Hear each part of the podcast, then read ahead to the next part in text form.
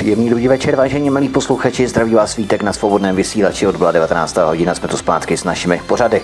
Hostem u nás na svobodném vysílači, který nás bude provázet dnešním večerem, je europoslankyně a místo předsedkyně strany KSČM Kateřina Konečná, která je tak vždycky vytížená, ale přesto si na nás udělala čas. K nám na svobodný vysílač přišla do studia, taky tu vítáme. Paní Kateřino, vítejte u nás. Hezký večer vám i posluchačům. Extrémní sucha, požáry, vyšší rizika povodní, tající alpské ledovce i zaplavené pobřežní oblasti. To jsou jenom některé důsledky globálního oteplování, které pocitují lidé v Evropě. Státy světa se před třemi roky v Paříži dohodly na postupném omezování emisí skleníkových plynů, které mají přímý vliv na změny klimatu.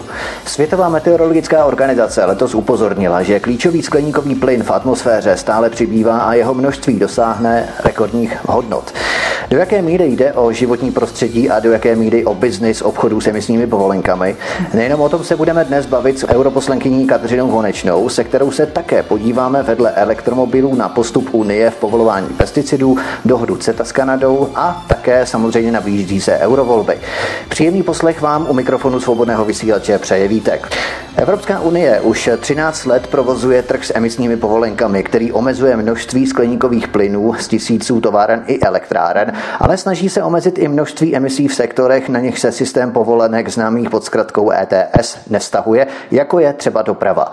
3. října 2018 Evropský parlament schválil svoji verzi návrhu nařízení, kterým se stanoví výkonnostní emisní normy pro nové osobní automobily a nová lehká užitková vozidla. A právě toto v celku nenápadné nařízení, které se téměř vůbec nemedializovalo, je pro nás klíčovým a může podstatnou měrou ovlivnit český průmysl i hospodářství.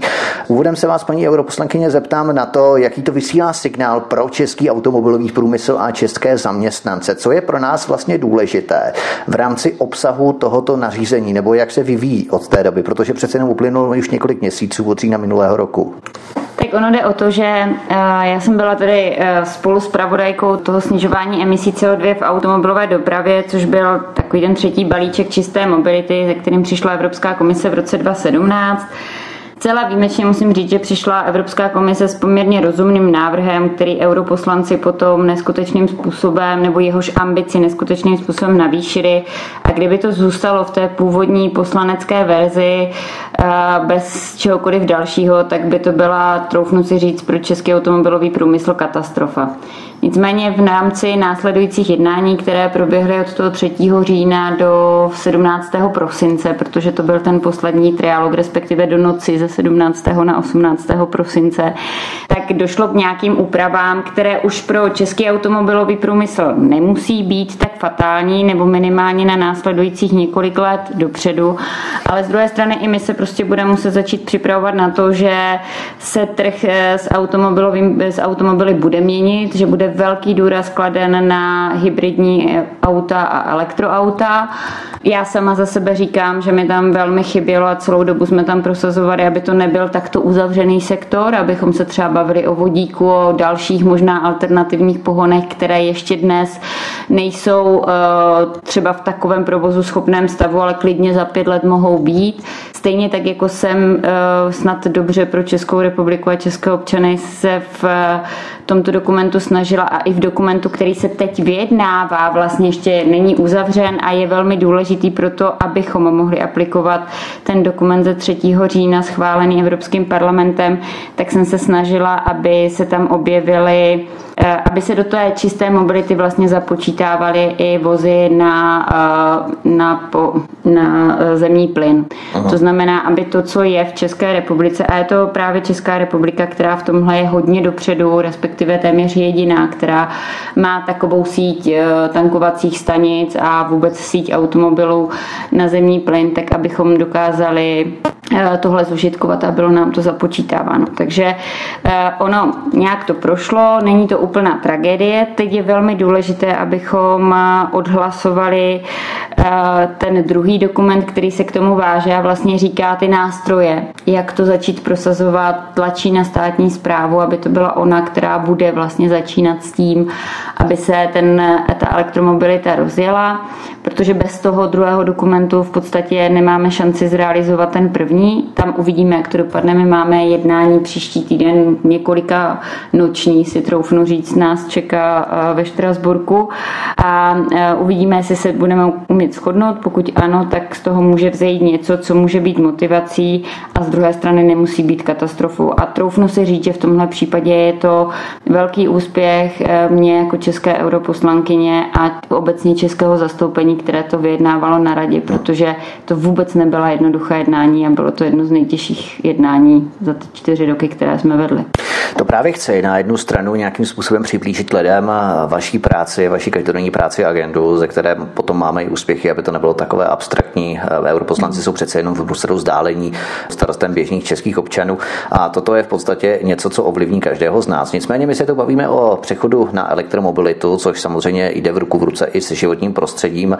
Vyčistí to vzduch v naší dýchací zóně, ve městech a tak podobně, protože víme, že kolem měst se staví okruhy právě proto, nebo objezdy právě proto, aby se města nezanášela výfukovými splodinami.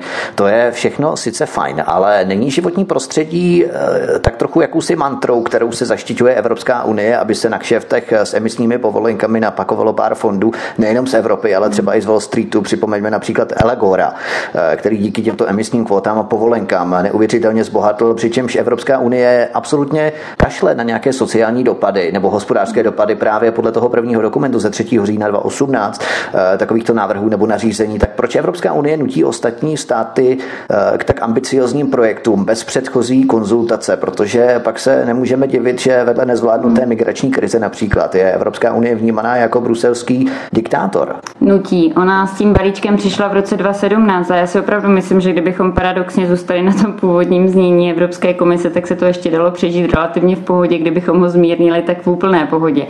Ale je to samozřejmě obrovský tlak členských států. Konec konců já jsem byla velmi kritizována za to, že jsem si dovolila říct, že nejsem nadšená z nového investičního plády, plánu, který má Volkswagen se svojí Škodou v České republice. Hmm, protože ne, ne, nejde o Dieselgate, jde o to, co představili na podzim loňského roku ve chvíli, jakože se tady přesune výroba některých vozů a že je to všechno super. Hmm. Ale právě v souvislosti s těmi dokumenty, které byly v poslední době přijímány v Evropském parlamentu, a já nechci být špatným prorokem, ale jsem o tom úplně přesvědčená, dojde akorát k tomu, že se, když to velmi zjednoduším pro vaše posluchače, do, v České republice budou vyrábět ty špinavá auta do posledního momentu, mm. ale zároveň Volkswagen oznámil, že si bude, eh, nebo že bude stavět dvě obrovské nové fabriky na elektromobily ve svém Německu.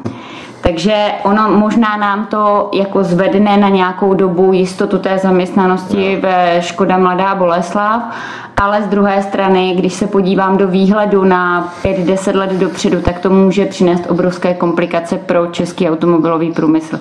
Stejně tak, jako samozřejmě my jsme bráni jako země, kde řada těch takzvaně špinavých aut končí. To znamená, náš stáří našeho vozového parku je asi 14 let, což je prostě šílené číslo. A je to samozřejmě proto, že tady není taková kupní síla a lidé si nevydělají to, co na tom západě. To znamená, ono to jde v ruku v ruce i s těmi sociálně-ekonomickými problémy, které to může přinést. Takže je to jedna velká škaredá hra, kdy eh, plamené projevy na všech mezinárodních konferencích, kdyby se nekonaly, které kdyby se nekonaly, tak možná máme eh, o mnoho nižší spotřebu CO2 v daném roce, protože by tam nemuseli ty tisíce lidí přiletět a nebo jak jsme teď byli svědky v Katovicích, kdyby je neplatili ti největší znečišťovatelé v Polsku, protože konferenci v Katovicích prostě platili znečišťovatele v Polsku, tak eh, by, a nehráli jsme si teda na to, že něco chceme a opravdu jsme něco reálně dělali, ale reálně dělali tak, že to bude dávat jako rozum a bude to odpovídat eh, nejenom sociálně-ekonomické situaci v těch státech, ale bude to odpovídat i nějakému jako reálnému plánování, tak by to bylo daleko, daleko lepší. A já vždycky u těch emisí CO2 říkám ten krásný příklad toho, jak jsme v podstatě zbabělí dělat ty důležitá rozhodnutí protože já se omlám, já teď možná mluvím dlouho, ale dám to na, a velmi to zjednoduším teď, ale já jsem byla první, která otevřela téma palmového oleje v Evropském, eh, pal, palmového oleje v Evropském parlamentu. A eh, téma pěstování palmy olejné a likvidace deštných pralesů je téma, které se nás bytostně týká, byť se týká například zemí jako je Indonésie nebo Afrika nebo některých států v Africe. Týká se nás proto, protože například při vypalování území proto, aby mohla být pěstována palma olejná v Indonésii, tuším v roce 2015, vzniklo víc emisí, než vzniklo v celém Německu za celý rok. Takže my si tady hrajeme na přimíchávání biopaliv. Polovina těch biopaliv nebo polovinu těch biopaliv nám dneska tvoří palmový olej. Jehož producenti v podstatě vyprodukují daleko víc, než to, co my tím nakonec ušetříme. A to je jenom jeden zcela konkrétní příklad, jak si vlastně jenom hrajeme na to, že chceme něco chránit. Čímž neříkám, že bychom neměli hledat nové cesty, že bychom se neměli snažit o to, aby eh, znečišťovatelé znečišťovali méně nebo platili, že bychom se neměli snažit o to, aby například eh, v České republice nebo kdekoliv v Evropě byla veřejná hromadná doprava co nejvíc nízkoemisní, že bychom se neměli snažit o to, aby tam, kde je to možné, tak ten rozvoj alternativních druhů, nejenom elektromobility, prostě pokračoval, ale měli bychom to vždy dělat s rozumem. A zároveň tam, kde je to opravdu průšvih, bychom měli umět zasáhnout. A to, že členské státy odmítly přimíchávání palmového oleje do biopaliv eh, od roku 2020, jak jsme jim to navrhovali v Evropském parlamentu, to prostě ukazuje na obrovskou vlnu pokrytectví. Když se tu bavíme právě o tom, na co si hrajeme, že si hrajeme na to, že jsme šetrní k životnímu prostředí v rámci biopaliv, eh, palmový olej a tak podobně. Eh, Evropská unie dlouhodobě prosazuje přechod výrobců na výrobu elektromobilů. Jaký význam pro životní prostředí má podle vás přechod na elektromobily? Elektromobily, když jejich masivní nárůst bude přece znamenat logicky extrémní poptávku po výrobě elektřiny, což nebude možné pokrýt z obnovitelných zdrojů, řekněme. Takže se stejně bude muset sáhnout po jádru anebo fosilních paliv, jako uhlí a tak dál. Takže není to tak trochu pokrytecké také myslet se, že sice budeme jezdit čistými automobily, elektromobily, žádné výfukové spodiny ve městech, v naší dýchací zóně a tak dále. Ale to znečištění se prostě jenom přesune ze měst mimo naše zraky, tam, kde se vyrábí elektřina, to znamená do elektrárny elektráren. Není to celé také jedno velké pokrytectví v rámci celého toho elektromobilového průmyslu?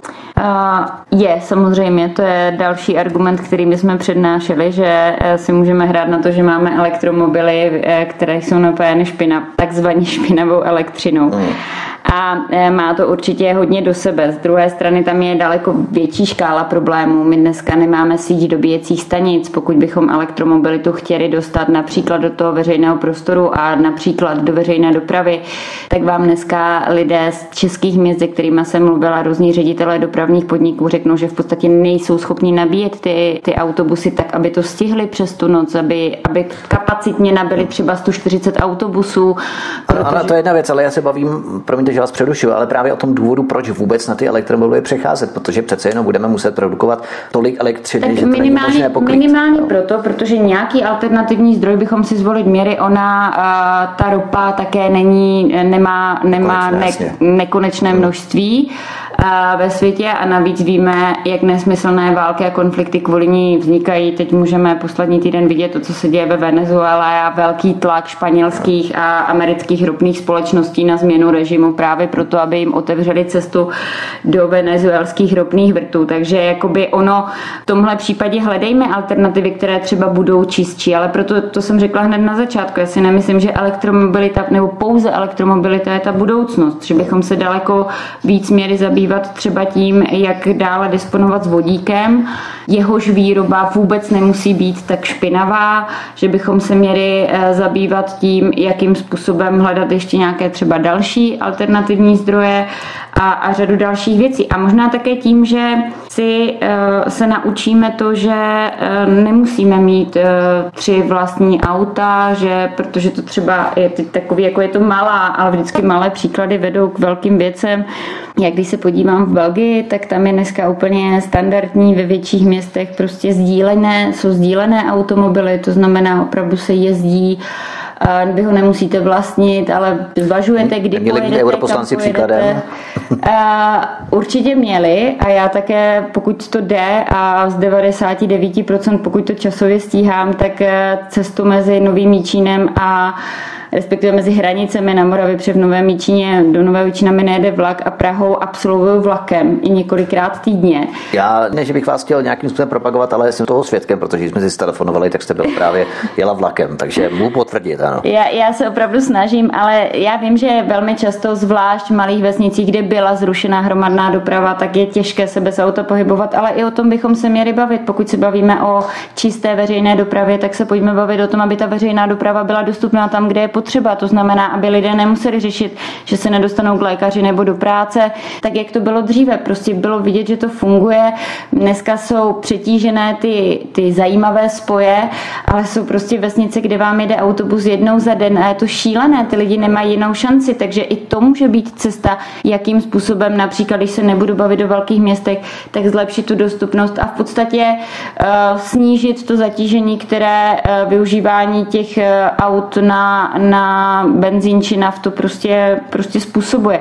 Zároveň je to samozřejmě o tom, že bychom se měli reálně bavit o tom stáří vozového parku, protože prostě emise aut 14 let starých jsou dneska úplně někde jinde, než jsou emise aut staré starých dva, tři roky. A já jsem velmi těžko vysvětlovala svým kolegům z Evropského parlamentu, protože jsem byla jediný vyjednávač v rámci Evropského parlamentu z východní Evropy a byl to velmi zajímavý zážitek, že fakt není možné, aby česká rodina si koupila takzvaně druhé auto do rodiny za 10 až 15 tisíc euro. Že druhé auto do rodiny u nás je stará, stará fabka ojetá za 60 tisíc a to je ráda, že ta rodina dá dohromady ve chvíli, kdy muž i žena pracují každý třeba na jiné směny v jiné fabrice, nejsou schopni spolu dojíždět do té práce.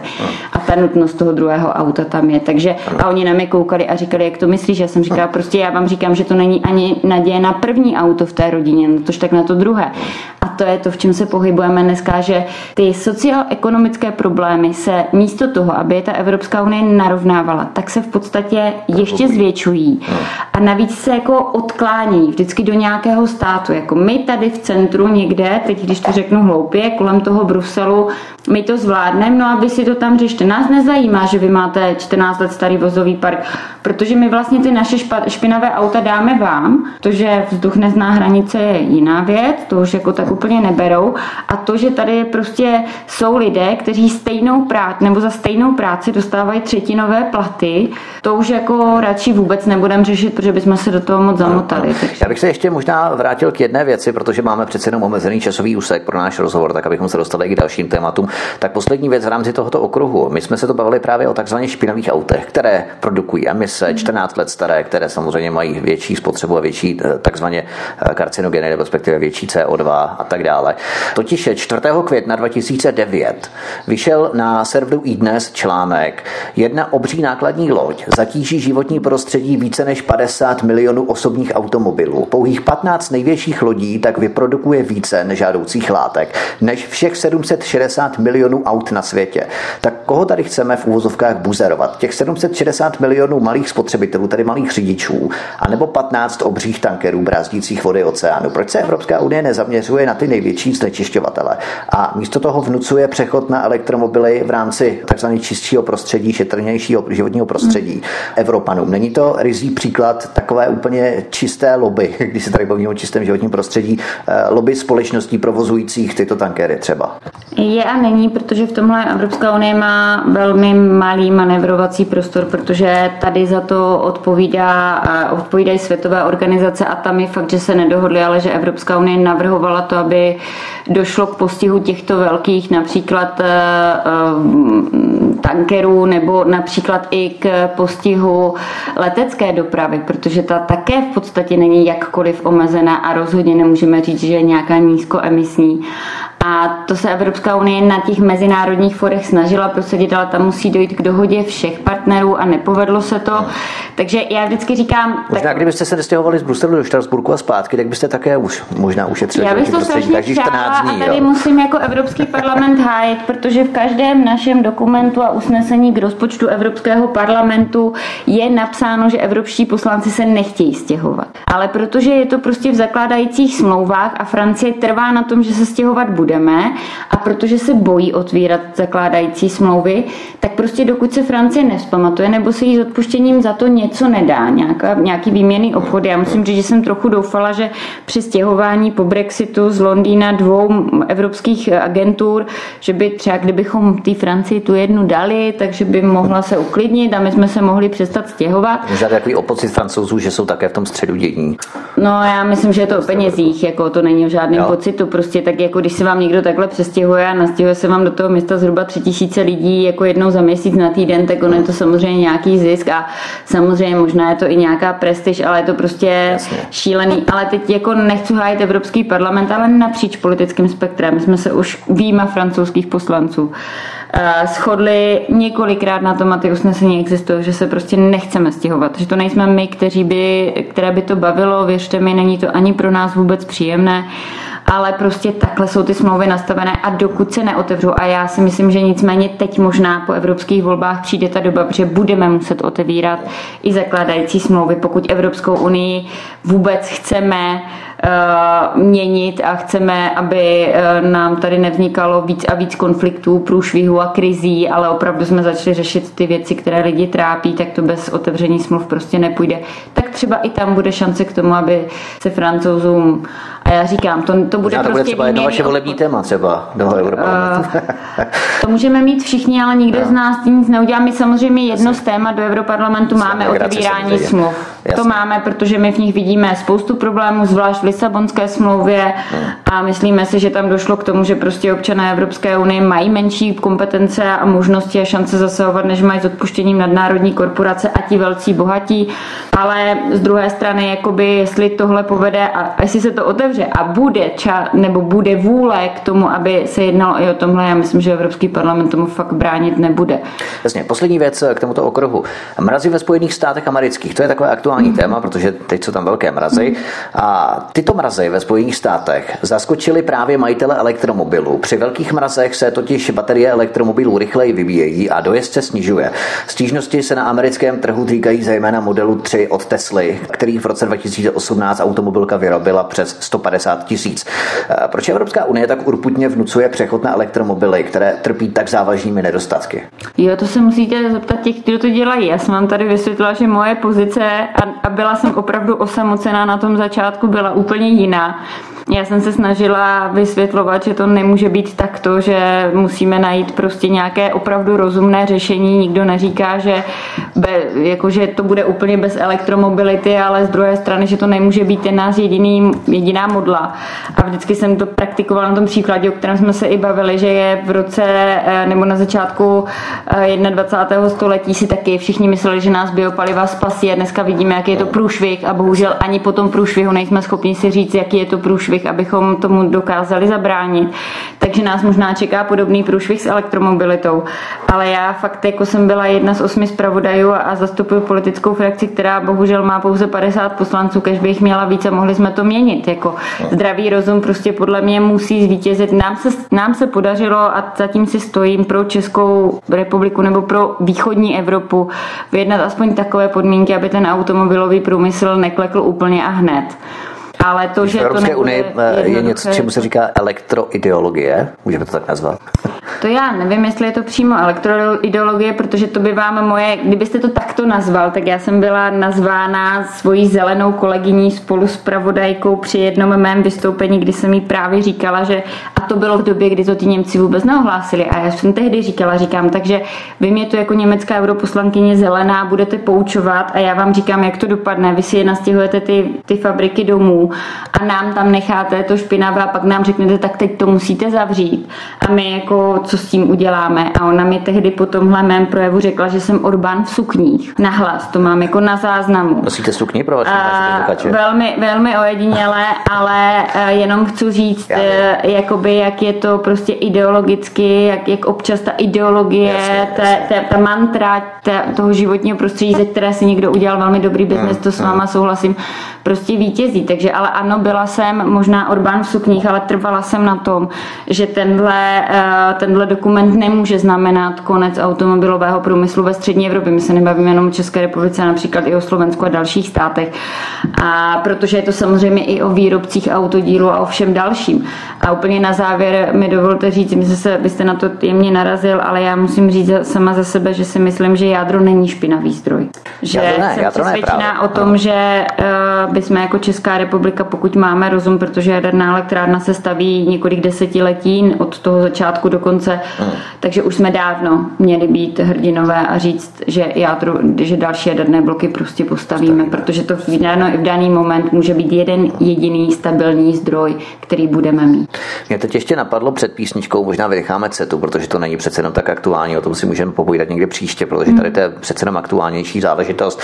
Policisté u nás v České republice ve spolupráci s ministerstvem dopravy by měli častěji kontrolovat stav filtrů pevných částic v autech, a to přímo na silnicích. To vyplynulo po dvoudenních jednáních s eurokomisařem pro životní prostředí Carmen Lemevelou, se kterým jednal český ministr životního prostředí Richard Vrabec. Auta kontrolují policisté a úředníci ministerstva dopravy už od října 2018, ale kontrol bude prý přibývat.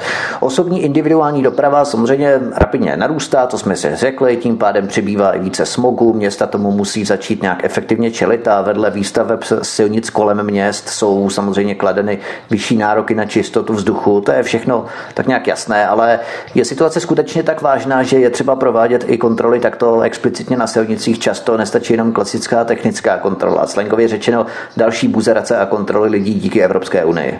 Já si nemyslím, že je to díky Evropské unii, je prostě filtr pevných částic. Máte mít v autě, je to jeho nedělnou součástí a to, že se tady děje, eh, a nejenom tady v České republice, to je v řadě jiných zemí, že prostě se filtr odmontuje nebo odstraní a, a že nám to asi nikomu nevoní a vám by taky nebylo příjemné jít vedle takového auta, to je prostě faktem. Jako to je zase o tom, že bychom vůči sobě měli být aspoň natolik tolerantní, že něco, co v tom autě má být, tak tam prostě bude a nebudeme a nebudem to odmontovávat.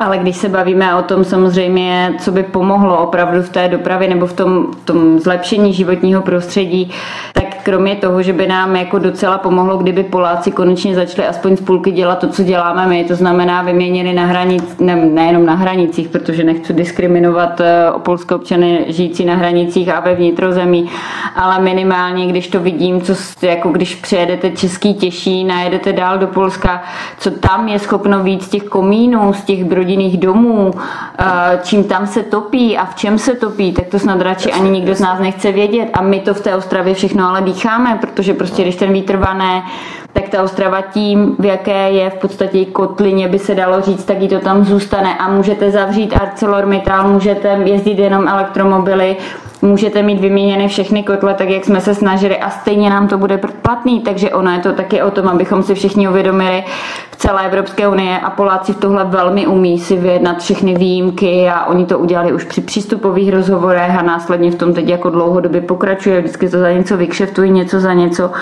tak abychom si všichni uvědomili, že dokud se třeba nezvedne pro Českou republiku, když se budu bavit o nás, velký tlak eh, právě na, na politickou scénu Polska k tomu, aby se začali chovat aspoň trošku zodpovědně, tak my se můžeme prostě rozkrájet a k ničemu to nepovede. A zároveň říkám zcela jasně, to, co české dopravě zoufale chybí, je to, abychom měli ty obchvaty měst konečně aspoň z části dokončené. Vemte si města, jako je Přerov, já jenom z toho, co Kudma, Kudma jezdím, Jasně. kde se na to čeká desítky let a jsou to všechno věci, které měly být dávno hotové, už za socialismu plánované. Vemte si, že nám dneska zoufale nestačí eh, železniční trať mezi Prahou a Ostravou. Vůbec se nebavím o nějaké vysokorychlostní železnici a my bychom potřebovali pomalu dostavit třetí kolej a já si myslím, že by byla kapacitně naplněna. Vemte si, kolik kamionů nám dneska tou republikou projíždí, kolik zbytečného zboží vozí. My vyvážíme jabka do Španělska, Španěla vyváží jabka k nám. To jsou všechno věci, které kdyby se řešily zdravým rozumem, tak udělají samozřejmě daleko víc užitku pro životní prostředí než nějaká kontrola palivových filtrů, ale z druhé strany nehodlám ty, kteří je nemají, protože je to prostě svinstvo. No teď jsem to chtěl právě říct, zda neštěkáme pod špatným filtrem. Neměl by se štěkat eh, raději u tisíců kamionů, ze kterých by se měl náklad přesouvat třeba na železnice. Pojďme, a... pojďme změnit no. složení Evropského parlamentu, aby tam byli politici, kteří tohle na stejné vlně jako já pojedou a já to budu moc ráda prosazovat a budu moc ráda prosazovat všechny tyhle změny, protože prostě tohle je podle mě eh, rozumná cesta, ale v současném složení Evropského parlamentu, kde mm, vládnou lidovci a socialisti, tak to prostě jde dost těžko, protože oni vám sice na volebním billboardu něco napíšou, ale ta realizace potom, kterou já vidím, je úplně jiná. Hostem u nás na svobodném vysílači, který nás provází dnešní večer, je europoslankyně a místo předsedkyně strany KSČM Kateřina Konečná. Po písničce budeme pokračovat dále. Zdraví vás od mikrofonu Vítek, přeju ničím nerušený poslech a hezký večer. Hostem u nás na svobodném vysílači, který přijal naše pozvání k nám, je europoslankyně a zároveň místo předsedkyně strany KSČM Kateřina Konečná, se kterou se povídáme dnešní večer. Pojďme k druhému tématu. Zvláštní výbor Evropského parlamentu uzavřel svou roční práci postup Unie pro povolování pesticidů, ve kterém jste vykonávala funkci místo předsedkyně. Eh, jaké jsou ve zkratce nedostatky v současném systému hodnocení a povolování pesticidů? Protože všichni si to pamatujeme a vzpomínáme si na to, měli jsme tu obrovskou kauzu s glyfosáty a jeho výrobcem firmou Monsanto. Eh, jak se vám dařilo třeba čelit obrovské lobby ze strany velkých eh, agrokorporací? No, ono to začalo už při samotném zřizování toho výboru, kdy jsem byla ta, která se tam zase, já, jsem, já, já fakt nejsem hádavý člověk, ale v Evropském parlamentu si tak občas připadám, ale věřte mi, milí posluchači, že jinak jsem úplně nekonfliktní typ téměř, ale prostě mi vytáčí blbosti. A, a my jsme, když jsme vůbec zřizovali ten výbor, tak vůbec ustavit mandát toho výboru, aby mohl něco vyšetřit, bylo fakt eh, proti právě lidovcům a, a pravici charakterizované třeba zástupci ODS jakoby z České republiky, oni tam u toho vyjednávání nebyli, ale oni jsou v těch frakcích, mm. tak bylo neskutečně složité a celý vlastně ten výbor se tak trochu jako tloukl dvěmi směry, kdy ten první, ta první část toho výboru charakterizována právě pravicí, lidovci, jo. naší bych řekla topkou a dalšími zástupci. Tak, to bylo všechno v pořádku, tak říct, eh, prostě byla obrovsky podpořena samozřejmě lobistickým tlakem zemědělců, který tvrdil, že ten systém je super a že nám nic nehrozí a tak dále. Pak tam byl ten druhý proud prosazovaný mnou jako místo předsedkyní, který prostě říkal, že je obrovská řada pochybení v hodnocení těch látek a že jsme udělali strašně moc chyb a že se vůbec nedivíme, že jsme ztratili tu důvěru veřejnosti a upozorňovali jsme na nedostatky transparentnosti a tak dál a tak dál. Takže ono, eh, jakoby to, co z toho nakonec vzniklo, ta závěrečná zpráva, určitě není úplně špatně. Je to jakýsi posun dál, ale kdyby to bylo na mě, tak by to, ten posun dál byl daleko, daleko větší.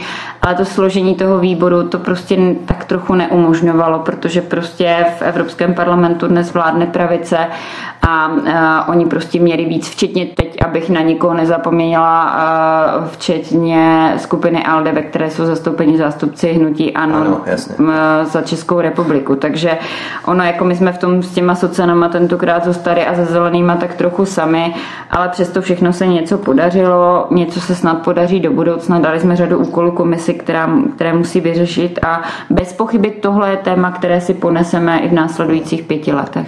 Ono je právě problém teď udělám trošku oslý můstek, ale je problém, že právě v Evropském parlamentu eh, pravice expanduje právě díky nezvládnuté migrační krizi. Tendence zrychluje, akceleruje ten proces pravicovějšího smýšlení a těch stran, eh, které se právě budou ucházet o přízeň voličů v letošních eurovolbách.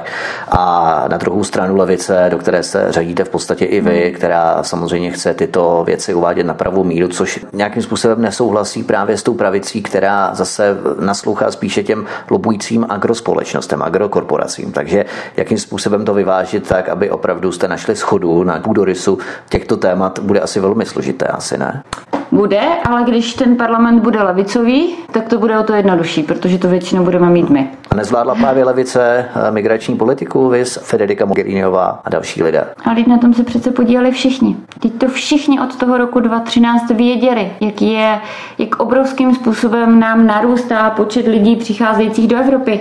Zeptejte se státu jako Francie a Velká Británie, proč se chovali v Syrii a Libii tak, jak se chovali. Tam je přece ten pra, prapočátek toho všeho proč jsme se chovali v Iráku, jak jsme se chovali. Tak když z jedné strany všechno rozbíjíme a pak radši zavřeme oči, než abychom vnímali to, že se něco řítí, tak se nedivme. A to, to není, to přece nebyly jenom levicové vlády. To byly prostě nezodpovědní politici, kteří tady vládli, kteří to měli jako na čtyři roky jistý, tak já to, já to úplně nenávidím, ale prostě já znám velmi málo politiků, kteří by dneska přemýšleli jako na úrovni toho, co bude za deset let.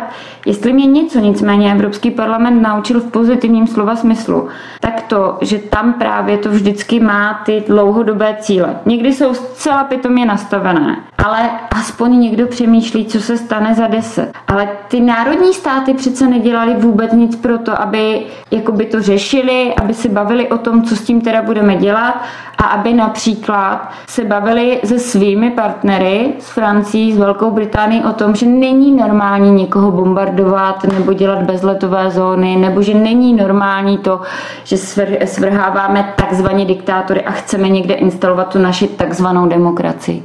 Prostě to je všecko důsledek dlouhodobé neodpo, absolutní neodpovědnosti vysokých představitelů těchto států, kterým to prostě bylo jedno. Zeptejte se Blaira. Teď jako to je borec, který nám běhal po britském parlamentu s nějakou tekutinou. Cyril Svoboda nám ji tuším, tehdy ukazoval v českém parlamentu, tak já tvrdil nám, kolik má Irak chemických zbraní a jak ho musíme prostě zlikvidovat toho Sadáma. A co se stalo? Tak to bylo samozřejmě rok 2003, to bylo ještě před ale, vstupem do Evropské unie, že? No dobře, ale bylo to před vstupem, ale pak se jako nepoučili jsme se z toho. Pořád věříme těm takzvaným našim spojencům. Pořád, a to, vemte si poslední vyjádření Pet, Petříčka a bohužel i pana prezidenta v případě venezuelské krize. Teď tam nejde o žádné lidské práva a demokracii. Teď tam jde prostě jenom o tu ropu. Kdyby Venezuela neměla ropu, tak nikoho zajímat nebude. A my se zase chováme jako ovce a tupě jdeme za našimi pasáčky. Já jsem hrdá na Slovensko. Jsem hrdá na Slovensko, na Loboše Bláhu, na Fica, na celý směr, že dokázal zabránit tomu, že se Slováci nezachovali tak, jak my, jako Češi a bohužel i jako pan prezident. Mě to velmi mrzí, ale to jeho včerejší rozhodnutí. Já chápu, že se chce podívat do Bílého domu, protože já neznám žádný jiný argument, proč by to udělal, ale to jeho rozhodnutí o tom dokonce pozvat eh, samozvaného, samozvaného venezuelského prezidenta do České republiky mi přijde jako absolutně šílené. Absolutně šílené v rozporu s mezinárodním právem, nabourávající suverenitu daného členského státu. A jestli takoví lidi fakt chtějí ovlivňovat to, co se to bude dít, tak migrační krize v roce 2015 byla jenom kapkou v moři a bude daleko, daleko hůř.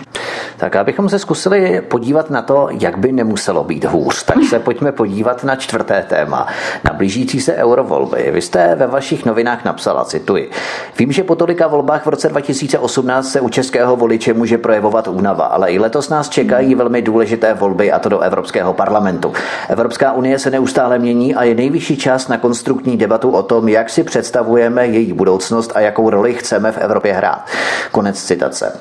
Nemyslíte, že spíše než několikrými volbami je český volič unaven neustálým v úzovkách tlacháním o jakési abstraktní roli Evropské unie? Jinými slovy, nemělo by se už přestat tlachat, nebylo toho žvanění o Evropské unii už dost a nemělo by se spíše začít konečně reálně střízlivě hodnotit, jakouže to roli vlastně v Evropské unii vlastně máme a z toho vyvozovat potom reálné důsledky výhod či nevýhod našeho dalšího setrvání v tomto spolku, tak jak to třeba udělala Velká Británie. Což samozřejmě ptáce europoslance je velmi napováženo, přesto mm. tak činím. Já jsem říkal, že vás budu šetřit.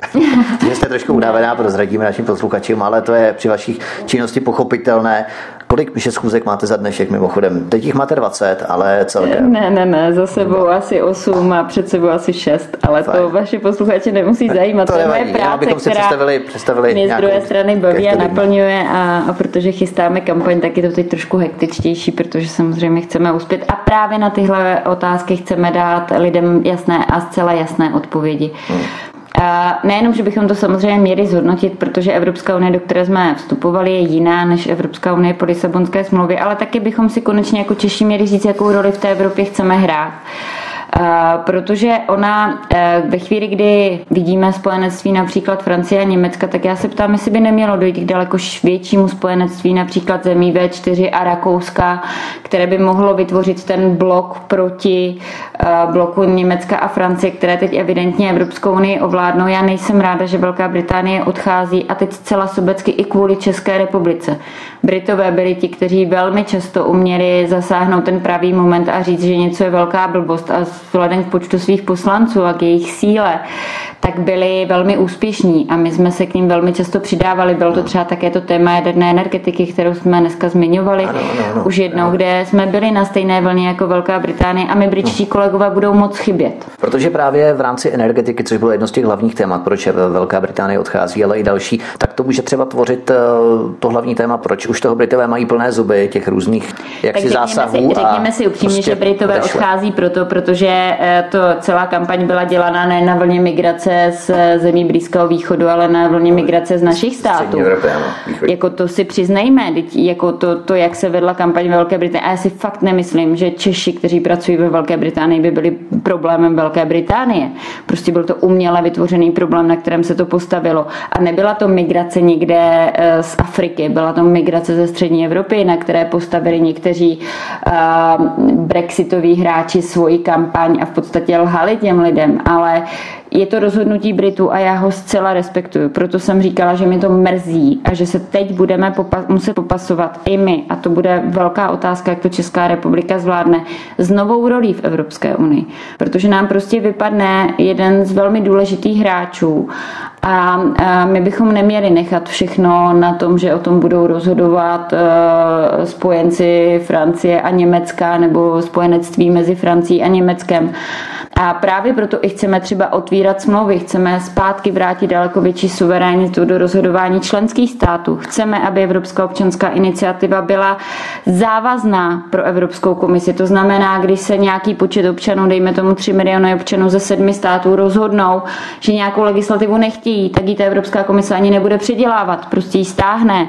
Ne, že se jako možná bude zabývat, tak jak jsme to například viděli u TTIP nebo CETY a tak dál a tak dál. Znamená, že nevětšinový systém poměrných systém, jo, teda zpátky. Nebo jak to chcete udělat tak, aby zase státy nemohly mít to právo veta, respektive nemuseli se podílet na nějakých stanoviskách na řízeních Evropské unie? My nejsme pro navyšování počtu práva veta, respektive počtu případů v rámci třeba uh, práva veta, tak jak, tak jak teď se někteří snaží. To znamená, my si myslíme, že právo veta by členským státům mělo být zachováno, ale tam je ještě úplně jiný problém, protože například čeští poslanci se vyjadřují k evropské legislativě úplně na začátku. A už nemají šanci na konci říct, jak to tedy, jestli s tím souhlasí, nesouhlasí, nebo jak, jak to vidí. Oni vidí ten úplně první dokument Evropské komise, ale to potom, co se děje v Evropském parlamentu, respektive jak to vyjednají ty členské státy, do toho už v podstatě zasáhnout nemůžou.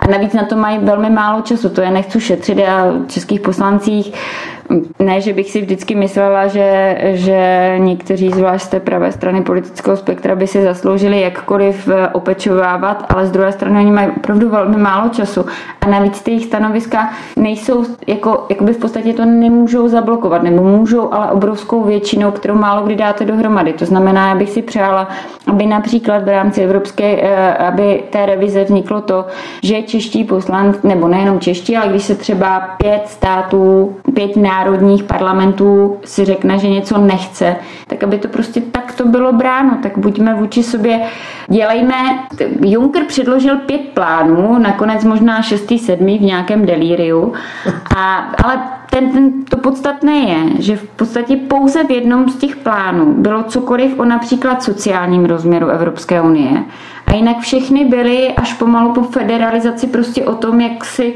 my budeme někde v Bruselu něco rozhodovat a jak by se ta role členských států měla, měla v podstatě snižovat, nebo téměř všechny.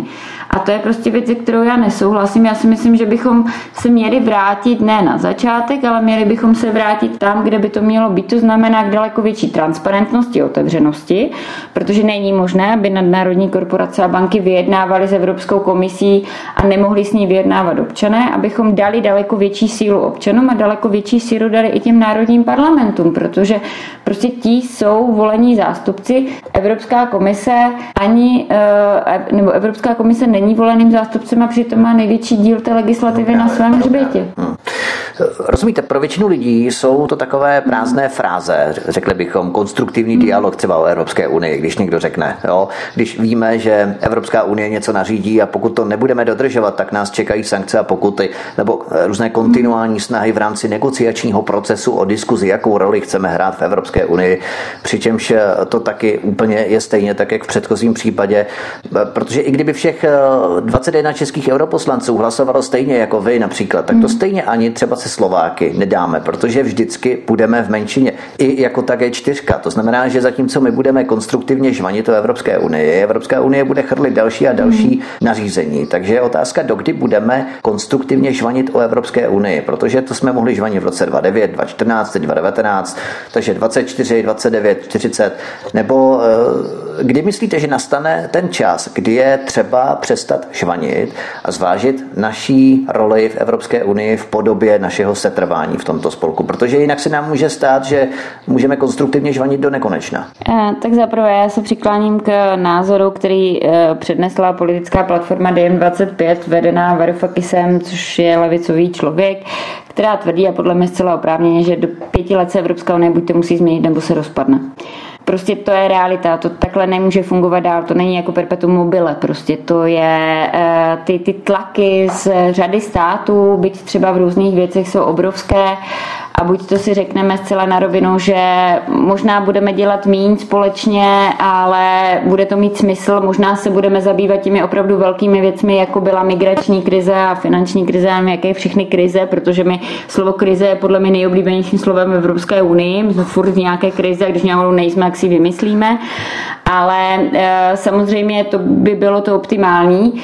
Zároveň ale třeba v té oblasti toho životního prostředí a teď ve vztahu například k bezpečnosti potravin, k tomu, aby se k nám nedovážely věci, které jsou prostě nekvalitní nebo a jsou dražší a podobně, tak tam určitě můžeme hledat to spojenectví. Z druhé strany naše setrvání v Evropské unii je samozřejmě závislá i na tom, jakým způsobem naše vláda vyjednává. Prostě já neodpustím panu eh, ministru vnitra Chovancovi a panu premiéru bývalému Bohuslavu Sobotkovi, že se o zbraňovou směrnici, která vyvolala tolik emocí v české, v české veřejnosti, takže si ji v podstatě začali zabývat až týden předtím, než byla definitivně schválena. Jako, Myslíte, že to byla pokritická hra na naše občany, aby navodili dojem? Neskutečně pokritická hra na naše občany. A my jsme jim to taky všichni řekli na těch jednáních, protože oni si nás i jako europoslance pozvali na to jednání týden předtím, než se to hlasovalo až v závěrečném čtení, ani ne ve čtení poprvé v Evropském parlamentu. Hmm. To znamená, to bylo jenom divadlo, aby náhodou jako si chovanec se sobotkou umyli ruce, jinak to nebylo ničím jiným. A takových příkladů já mám desítky za ty čtyři roky. To znamená, ono to musí jít ruku v ruce, ono to musí jít o tom, že česká vláda by měla vědět dlouhodobě, jakou roli v Evropské unii chceme hrát. Pak bychom se měli snažit najít partnery pro to, abychom například prosadili to, že některé věci eh, nebudou eh, možné schvalovat eh, bez zpráva VETA, některé věci, že například nebudou, nebudeme schvalovat vůbec a na některé se zaměříme o to intenzivněji. A není to právě chyba v koordinaci nebo v kooperaci mezi vámi jako europoslanci a vašimi mateřskými stranami, že spolu nekomunikujete? Já myslím, že my spolu komunikujeme v KSČM. Já proč o tom nevědí? KSČM třeba ano, ale proč o tom poslední poslanci České republiky nevědí? O těch věcech dlouhodobě. ale když se bavíme o vládních stranách, tak jako já, pan, pan premiér Babiš prostě není ten, který, nebo respektive eh, jeho poslanci, čtyři, pořád jsou čtyři, když dva mu utekli, no, tak, no. tak ale dostal si tam čtyři, je to jeho zodpovědnost, že si tam poslal teličku, hmm. tak ty čtyři poslanci rozhodně nehlasují tak, jak tady tvrdí pan, pan premiér. A je to o tom prostě, jaké lidi si do Evropského parlamentu vyšlete. To je prostě realita a je to na každé té politické straně. Já myslím, že máme zcela konkrétní představu, co v té Evropské unii chceme dělat, co nám vadí, co chceme změnit a máme ji koordinovanou i s řadou dalších levicových stran v rámci Evropy. Snažíme se o nějakou koordinaci a například smlouvy, jako byla CETA nebo TTIP, by pokud by Evropský parlament byl obsazen poslanci GUNG, nikdy neměli šanci se dostat ani na stůl na to, že by se o nich hlasovalo. A, a tak dál a tak dál. Takže to je prostě fakt. A to, že nám jde, a mně jde hodně o to, a já se o tom s kolegy ze své politické strany s KSČM bavím velmi často, že když už něco vyjednáme v Evropském parlamentu, tak aby oni to následně drželi v České republice. To je prostě taky faktem. A to, že se občas stane, že si někdo na ministerstvu prostě rozhodně na něčem namastit kapsu a tvrdí, že je to nařízení Evropské unie a není to pravda, je taky faktem. Jako já, běž, já bych si moc přála, aby všichni vaši posluchači se mohli podívat do Belgie na je, úroveň jejich toalet v restauracích. Pamatujete si tu scénu, když jsme vstupovali do Evropské unie, jak museli být takový toalety a bezdotýkový baterie, já nevím co. To já vám garantuju, že jeden takový záchod v tom Bruselu nenajdete. A bylo to jenom o tom, že evidentně se někdo na tom ministerstvu tehdy rozhodl, že potřebujeme prodat strašně moc bezdotýkových baterií, protože já si jiný důvod nedovedu představit a nikdy nám to nikdo v Evropské unii nenařizoval. Mm-hmm. A to máte desítky a desítky případů, které prostě se ukážou, že jsou úplným nesmyslem a my si za ně můžeme velmi často sami. Takže to řešení je jediné mít vládu, která bude vidět, co v Evropské unii chce, bude to tam umět prosadit, i možná za cenu toho, že se Babiš nebude plácat po rameni s nějakým nějakým vrcholným francouzským Macronem nebo s Merklovou. Prostě neprodá tu republiku za jedno podání ruky a zároveň mít poslance Evropského parlamentu, kteří ty své názory budou schopni jako velmi tvrdě říkat. A ve chvíli, kdy tohle skombinujete a budete k tomu mít český parlament, který vám v tom bude pomáhat, tak je to ideální kombinace. A já si myslím, že ty partnery máme. Máme je v řadě zemí, a máme je na řadu problematik a oblastí. Vím to, protože s nima vyjednávám. A všechny v podstatě, nebo v řadu lidí dneska štve to, kam až se ta Evropská unie dostala a jak daleko je, nebo Evropská komise v tomhle případě dostala, jak daleko je vzdálena občanům těch členských států. Blížíme se ke konci našeho rozhovoru. Zeptám se vás na jednu z posledních otázek. Když hodnotíte vaše pětileté působení v Evropském parlamentu, hmm. máte pocit, že se vám podařilo reálně něco změnit, něco, co si běžný člověk, běžný občan může říct ráno, když vstává do rachoty, do fabriky. Ještě, že tam máme tu konečnou. To se mě jde najednou lépe do práce. Tam mě teda zvedla ne mandle, ale životní prostředí, životní úroveň nebo životní standard. Rozumíte, něco reálného, než uh, někam nevedoucí jednání o jakýchsi abstraktních nekonečných normách, hmm. nařízeních a tak dále, které Evropská unie nekonečně každodenně chrlí. Tak jak může běžný občan hodnotit vaše působení v Evropské unii? Taková otázka před uh, eurovolbami třeba se mi povedlo v jednom z dokumentů vyjednat to, že nám eh, v roce 2020 nezruší všechny teplárny a tudíž možná v roce v zimě 21-22 eh, budou mít čeští občané eh, pořád ještě teplo v kohoutcích nebo v radiátorech svých panelových domů, protože i to byl jeden ze šílených návrhů a kdybych u toho jednání neseděla, tak bychom neměli šanci do toho zasáhnout. Podařilo se mi dostat do evropské legislativy spoustu věcí k právám pacientů, zabývám se právě pacientů se vzácnými onemocněními, byť ta legislativa není ještě úplně dokončená, ale myslím si, že to byl náš velký kus práce, eh, který se, který se podařil. Podařilo se nám samozřejmě zvednout to téma palmového oleje, kterého se nehodlám zdát, protože jsme se o ní bavili na začátku. A byť občas mi občané říkají, jako co se zajímáš o nějakou Indonésii, tak snad jsem dostatečně vysvětlila, že to má velkou spojitost i s námi. Těch věcí, které se takhle konkrétně podařilo do té legislativy projednat, dostat, já sama jsem podala asi 12 12 pozměňujících návrhů. Neříkám, že byly všechny schváleny, ale rozhodně patřím a vždycky jsem celé čtyři roky patřila mezi 60 nejaktivnějších poslanců v rámci Evropského parlamentu. A myslím si, že to je dobré číslo ze 751, takže jsme se neflákali a zároveň se mi podařila strašná spousta věcí a teď řeknu takové milé věci, jako že cenu evropského občana, byť není jakkoliv honorována, ale je to jakési uznání obrovského kusu práce, dostala organizace Strom života, což je mobilní hospic, který dělá neskutečně dobrou práci a podařilo se mi tam upozornit na to, s jakými problémy se potýká.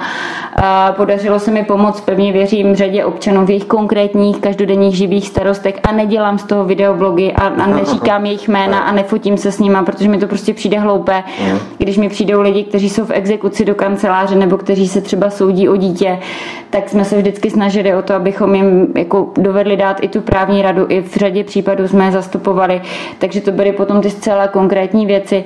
A já pevně věřím, že eh, pro KSČM se mi podařilo udělat Evropský parlament blížší nejenom našim členům, ale i, i našim voličům, protože já jsem patřila k těm, která ne půl roku před volbama, ale každoměsíčně vydává svůj elektronický biletin, co tři měsíce ho vydávám tištěný, Měla jsem stovky besed, byla jsem téměř v každém kraji, byla jsem ve strašné spoustě měst, takže jsem se snažila i tak vnímat to, co si lidé myslí a následně to prosazovat.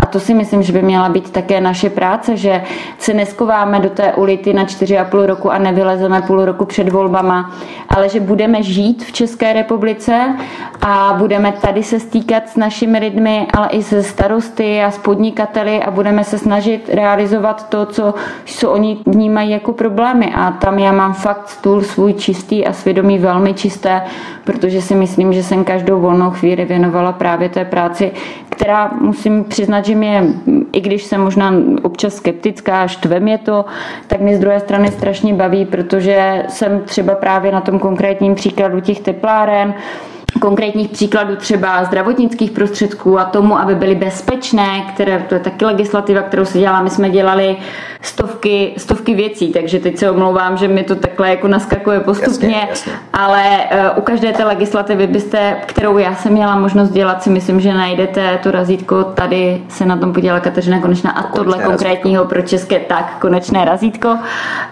které tohle pro Českou republiku a pro české občany, české občany vyjednala. Úplně na závěr velmi důležité téma pro naše lidi, samozřejmě eh, dvojí kvalita potravin. Já jsem byla spolu s pravodajkou ve výboru pro životní prostředí a podařilo se mi do toho dokumentu dostat to, že není, eh, že vůbec nemůžeme diskutovat o tom, že bude existovat dvojí kvalita potravin pro děti.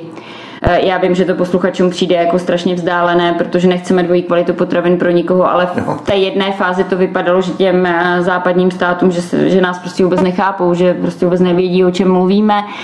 A eh, když jsem se bavila, furt nám říkali, jak máme všichni různé chutě a, a pocity a tak podobně. A když jsem se jich ptala, jak může mít jednoletý dítě jako jiný chutě, tak, tak opravdu třeba i takováhle banalita mě stála hodiny a hodiny jednání.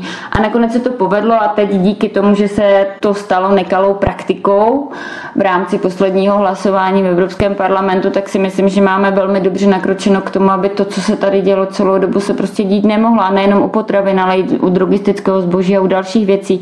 Také je to jedna z částí legislativy, na které jsem se podepsala a jsem na to hrdá snažím se pomoct i českým zemědělcům. Takže ono je toho opravdu hodně a, a ta práce byla každý den jiná, každý den zajímavá a pevně věřím a tady to říkám zcela otevřeně, a když se ráno podívám do zrcadla, já uh, si můžu říct, že jsem pro Českou republiku udělala kus práce a pevně věřím, že i pro české občany, protože to, kdyby jsme zrušili teplárny, tak to až tak nedopadne na nějakou českou vládu, ale dopadne to na třetinu domácností, které jsou jimi vytápěny a byl by to neskutečný malér. Musíme dodržet časovou disciplínu, protože vás čekají další schůzky, přestože mám na vás řadu dalších otázek a nejenom to, jak vypadáte ráno, když se na sebe díváte do zrcadla. Hrozně.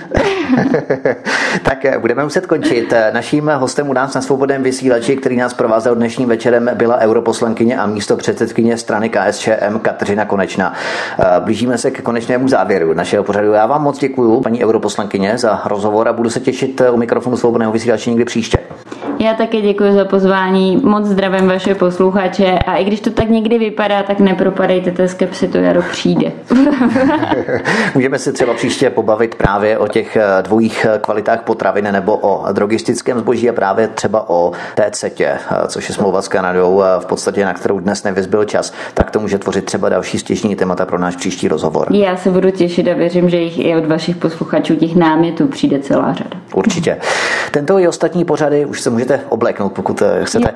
Tento i ostatní pořady si můžete, milí posluchači, stáhnout na svobodném vysílači v našem archivu svobodný pomlčka vysílač.cz a nebo jít na náš YouTube kanál, kde můžete odebírat naše pořady, abyste nezmeškali nic z toho, co každodenně odvysíláme. To by bylo všechno. Zdraví vás Vítek od mikrofonu. Přeju příjemný a nič nerušený poslech dalších pořadů a těším se s vámi příště naslyšenou. Hezký večer.